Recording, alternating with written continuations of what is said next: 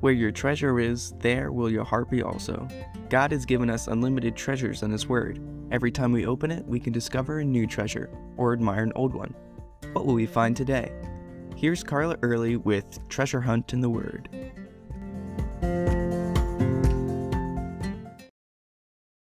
One of my favorite New Testament characters is John the Baptist. He's different from anyone else in the Bible. He had such a specific job assignment.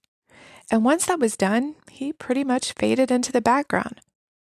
Let's see what the book of John says about him, starting in John 1 6.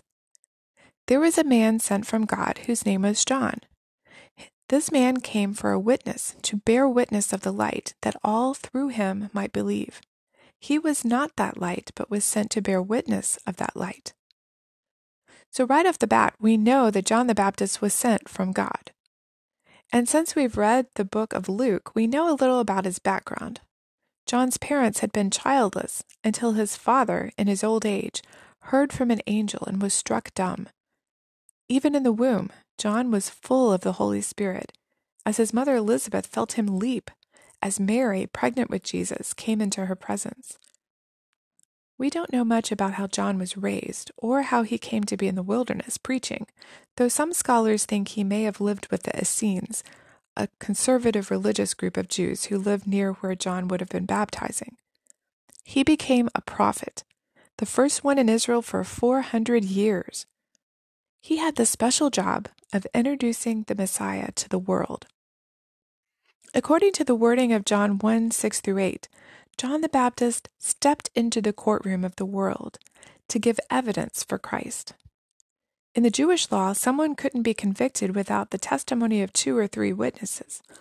All the prophecies of Jesus throughout the Old Testament stood as a witness for Jesus. But God also sent John, who himself had been prophesied about in the Old Testament, as a witness for his son. Twice it says John the Baptist was a witness, now, a witness is a person who saw, heard, or experienced something. What did John the Baptist see, hear, or experience? He had heard God tell him that the Messiah would soon arrive, and he was the one to help the people get their hearts ready to receive him.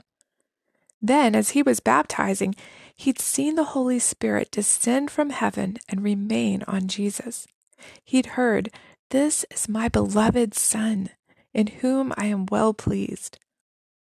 Several times in this chapter, the writer uses the word translated to bear witness or testify.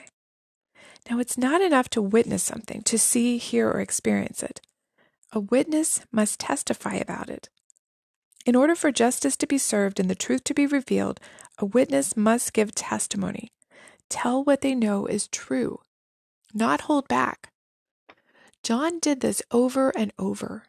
He preached, Repent, for the kingdom of heaven is at hand. And when anyone tried to focus on him, he would always turn the conversation back around to talking about Jesus. He was intent on his mission, revealing the Messiah and telling people about him, announcing him as a herald would a king, introducing him to the world. You know, we have basically the same mission as John had. If we know Jesus, it's our job to introduce him to the world. Being a witness for Jesus isn't complicated. We just tell what we've seen, heard, and experienced. Point to Jesus in all we say and do. How can you be a good witness for Jesus today? Who do you know who you can introduce to him? You can contact us at treasurehuntintheword at gmail.com.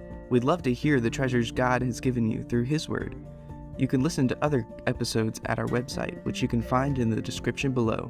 Thanks for listening, and remember, where your treasure is, there will your heart be also.